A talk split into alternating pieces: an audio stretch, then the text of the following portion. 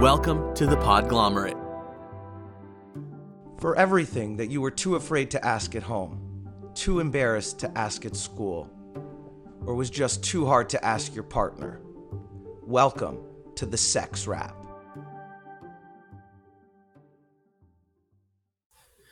Hey, everybody, and welcome back to the Sex Wrap. You're here today with Andrew and with Spring, your favorite internet sex personalities, answering your questions about sex, about romance, about relationships, about love, about disease, about health. We, we answer any question that you submit. We love to hear from you. Send us your questions. We're the sexwrap at gmail.com and definitely check out our uh, social media. We're really active. Um, and we say sex wrap, it's wrap with a W, like wrap it up. Um, how are you doing today, Spring? you know, when Andrew starts the podcasting, he has a podcasting face he does not just a podcasting voice but it's like a very um like announcer looking face and he gets very serious in his face and I really like to watch it. I'm so glad that we're on video so I can see you do your podcasting face as you podcast. yeah, I mean, it's a performance. It's my performance face. Like I got to be like I'm in it and I'm concentrating and I'm excited and I have energy to put forward into the world making sure that everyone else has better sex. Like it should be exciting. And it is, it is serious too, right? It's serious. But fun serious, not sad serious. I don't know. Uh, so what are you up to spring? Any special plans? Um, tonight, actually, I'm performing at a venue in downtown New York City. The day on the day we're recording this, so when this comes out, it will have been a couple days ago. Um, and I'm performing a piece that is all about sex education and teaching sex ed. It's a funny stories from the classroom is what the event is. And I'll be talking about when I first started teaching sex ed, which was like 15 years ago ish. And you were there by my side. And I, I can't wait to share some of these hilarious things uh, on stage tonight. And, you know, I'm going to talk about anal sex a lot on stage, which I, I don't think they'll be expecting, but I'm very excited to do. I mean, it is kind of wild over the last six years a solid percent of our total questions have been about butt stuff and butt sex and anal stuff and more butt yep. stuff and cleaning your butt and how to do it and too big, too small, it hurts, does it not hurt? I like it too much. My prostate, I want some more. Um, there's a lot of butt That's questions. The theme of the of my piece. the butt. wow. Uh, well, I'm excited. I wish I lived in New York City so I could see it. Is it going to be recorded at all? I hope not. you know, sometimes I think about our lives. I'm kind of glad that I went to college when, you know, like people had cell phones, but the cameras weren't very good. And if you took video, it was probably sideways and there was nowhere to post it. Uh, and if it was Facebook, it's like some real grainy pictures from the beginning. Cause, you know, I was there when Facebook just started. Um, I'm glad because I yeah. did a lot of wild, crazy, ridiculous things. And the only record are lovely people like you, your memory, what remains um, of those days and nights and those events. Um, I'm kind of happy. I, I, feel kind of bad for people whose entire sexual life and history and makeups and breakups and parties and bars is like, it's there and it's present and it's forever on the internet. It's a little scary. Yeah. And also that means that how we think about social media will change over time because we can't expect that people will have never shared anything about themselves that is risky in any way, right? And so hopefully our attitudes about social media and what should and shouldn't be there continue to change as well. I mean, it needs to, right? Because even though it, those pictures don't exist of me and you, perhaps, uh, doing some of the fun stuff, um, we did it anyway. And like, I'm realistic about it. I want people who I interact with to have like real histories and I want to have real conversations. And I'm not going to judge you because you had one drink too many and you're bleary eyed or you threw up or those are very much a part of the unfortunate growth in human process in the United States today. Um, anyway, this doesn't have anything really to do with the, the, the question. And the question today, um, it's going to be a pretty quick episode. Uh, I, at least I always say that. It, never is. Um, but um, we, the question we, that we, we have for today is what is monkeypox and how can I make sure I don't get it? Mm. Yeah. So, yeah. Monkeypox. We love we love talking about, um, you know, all different types of infections. And I want to start off just talking about um, is monkeypox a sexually transmitted infection? Because I think that has been a question that some people have not been able to understand yet, right? So, do you, do you remember not so long ago we did an episode about how to have sex and not get COVID? Like that wasn't mm-hmm. the whole episode, but we were talking about it. Um, is COVID a sexually transmissible infection? Um, and it is the same way that monkeypox is, right? If there are two bodies that are close together and one of them has COVID, the other one can be exposed to COVID. Similarly, if there are two bodies that have monkeypox that are close together, or one of them has monkeypox, then and, and then if two bodies come together, it can be transmitted that way.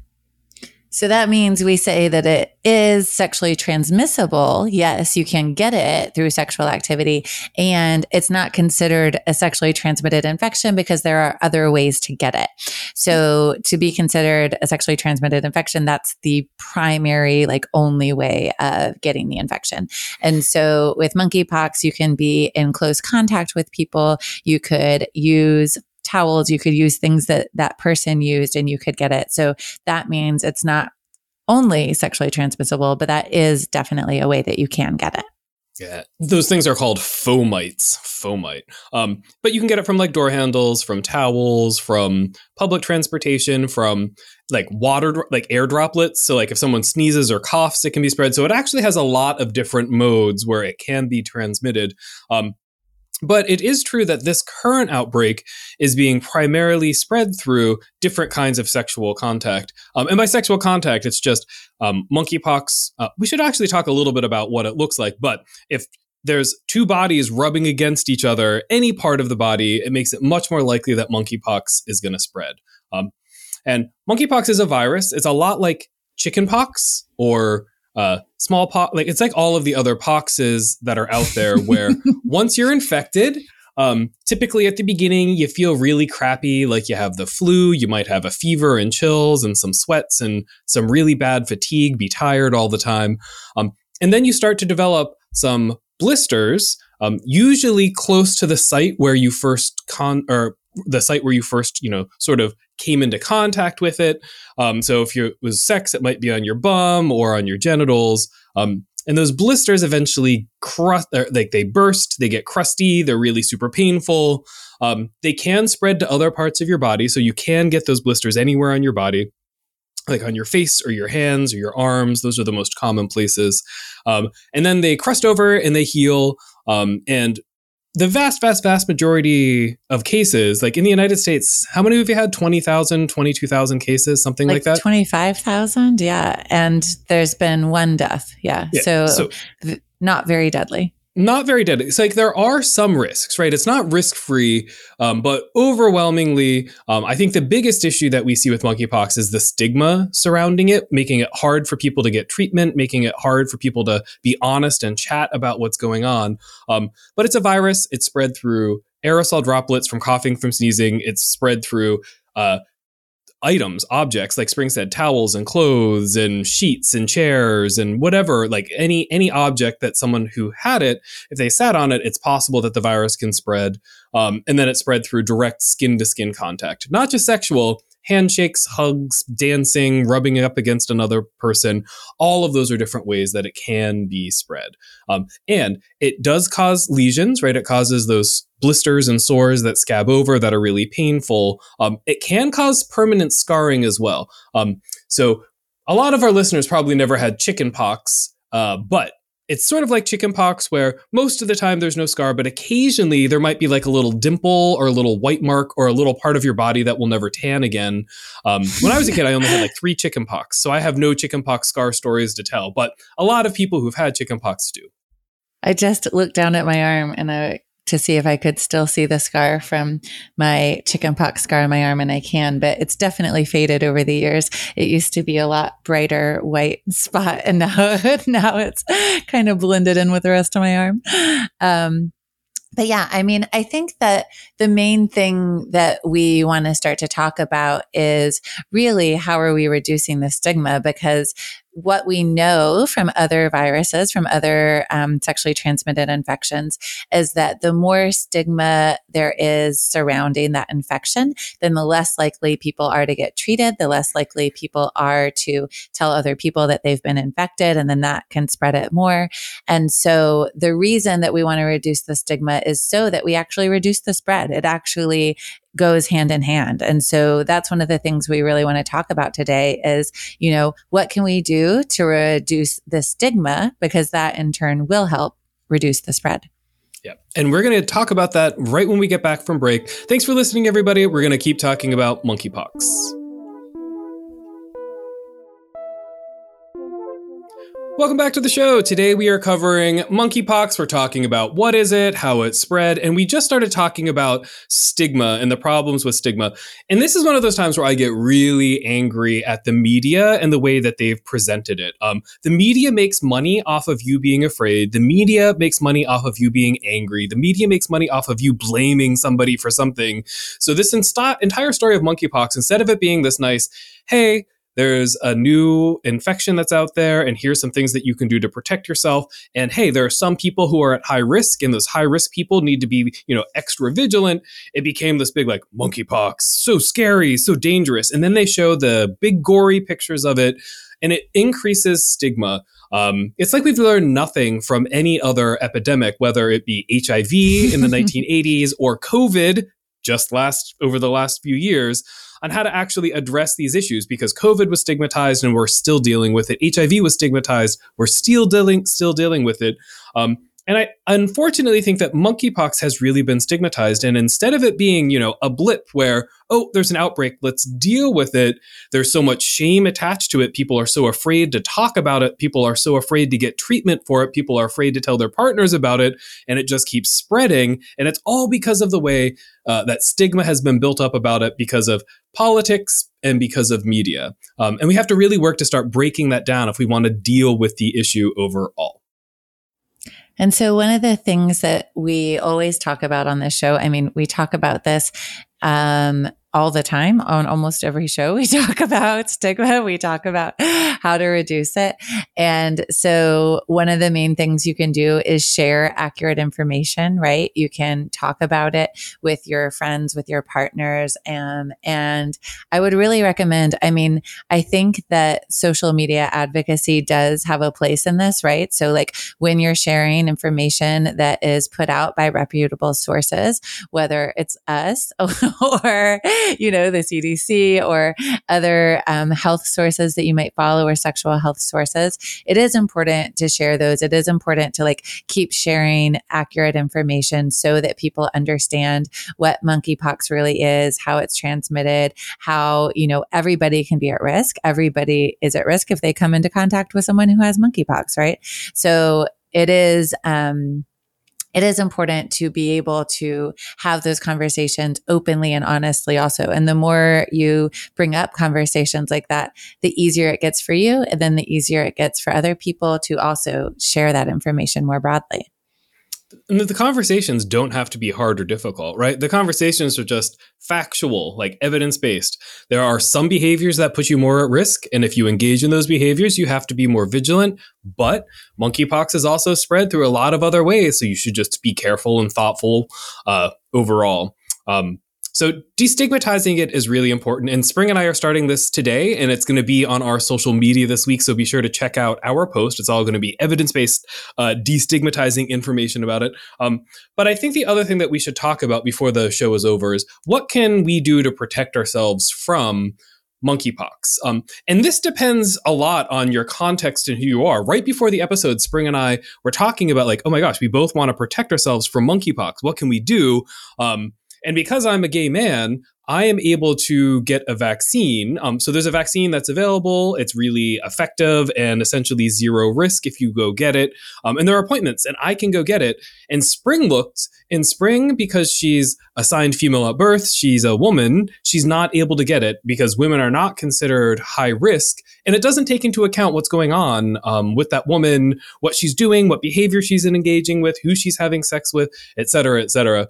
Um, so like vaccination is obviously the best way that you can protect yourself. And if you live in a city in the united states and in western europe um, in australia and in parts of southeast asia those vaccines are now available and you have to go get them. There's two of them. Um, but there are some other things that you can do to protect yourself if you're not willing to get the vaccine if it's not available or you don't know where to get it or if you're just not allowed to get it, right? Or if you're not allowed to get it, right? Um, and yeah, I mean, I I understand that um, they are trying to prioritize, you know, certain populations getting the vaccine. And, um, you know, as somebody who is sexually active and meeting new partners, I would also like to be able to get the vaccine.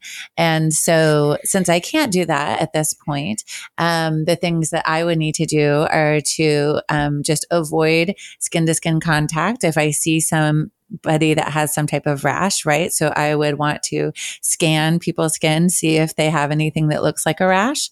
And that's one way that I can try to protect myself. Um, if somebody um, looks like they have a rash and I see them touching things, also avoid coming into contact with anything that that person has used. Um, and I mean, this is also really difficult because you can't see the rash always, right? So, like, if somebody has monkeypox on their genitals or just under their clothes and I can't see that area, then um, it's hard for me to know, you know, whether I should just not be touching that doorknob after whoever um, has walked through it. So, the next thing that you can do is, you know, try to um, wash your hands often, bring the um, sanit- hand sanitizer with you, and make sure that you're using that regularly if you're taking public transport or if you're on um, other places where you are going to come into contact with people and come into contact with places and things that other people are touching, right? So it's just kind of um, practicing like being aware and then also using your um, good hygiene skills of washing and sanitizing often to try to protect yourself. And then there's some things that you can do, right? If you're sexually active, if you're using sex apps, if you're going to sex parties, if you're going to di- different kinds of areas where you're going to be in contact with a lot of people, right? This might be a time where you take a break from that for a little while. You use a little bit more discretion. You ask a lot of questions about what's going on. Um, you ask for health screenings for what's going on. You ask to make sure that the people around you might also be vaccinated. Um, so it's that whole sexual discernment where, you know, often when we're a little bit horny, our lizard brain is like, hey, let's do it. Um, it's time for you to put a small pause in it just for a little while, right? Until you can get that vaccine or until the like until you can really vet the people that you're engaging in close contact with just for a little while, like holding back, asking some additional questions. Um, to keep yourself safe, right? It's not a forever issue, um, but in the short term, it's about discernment saying like is this a situation where i feel sexually safe and if you don't feel sexually safe like if you're going into a situation where you think like oh someone here, or I might be putting myself at risk, then you have to make the choice to reduce that risk, right? And unfortunately, with monkeypox, we can't tell you to put on a condom, right? Because it is spread. Uh, it can be spread through skin to skin or from sheets or from towels or from any of those other objects around you. Um, so it's really you taking a step back, reflecting on where you are in your life and saying, you know, I am going to protect myself. I'm going to make sure that I am safe and the people around me are safe. And I'm going to do it by engaging in slightly different sexual selection behavior. Spring and I aren't saying, like, don't have sex, don't go out, don't have fun.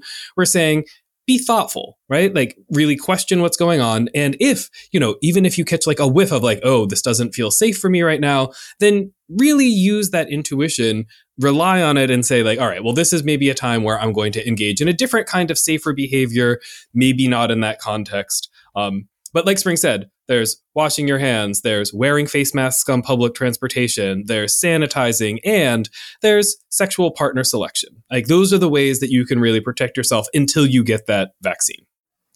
And so, you know, what Andrew's also kind of saying when he's saying this, like, you know, selection is like, do I need to have a random hookup right now?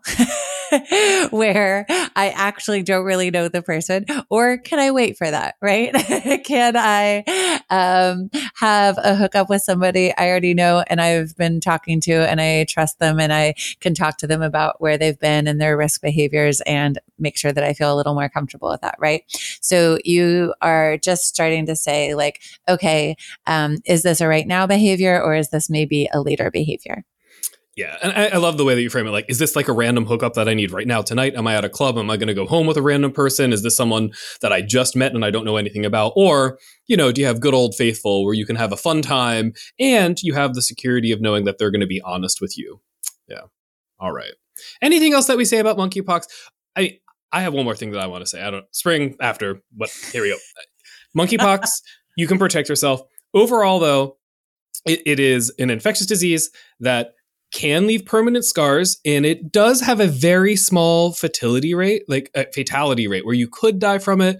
But overwhelmingly the scariness and the stigma was created by the media. Um, if you get care if you get a vaccine if you go to the doctor overwhelmingly you're going to be just fine. So if you have it right now, you can still go to the doctor. We have really great treatments for people once they've been infected. And if you haven't been infected, if you're not interested in getting monkeypox, we have a really great vaccine that's currently available to people who are considered high risk, but very quickly is going to be made to available to anybody who's out there having hookups with people they don't know. Yeah. All right. Spring, anything, any final monkeypox words? Monkeypox is just something we need to talk about more. And the more we talk about it, I promise it's really going to help us all. So, just like everything else, have a conversation. yeah.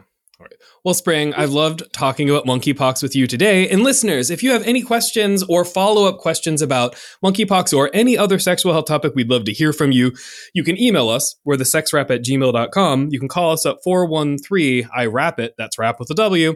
And you should definitely check out our Instagram, Twitter, and Facebook at the Sex Wrap. Thanks for listening. Bye.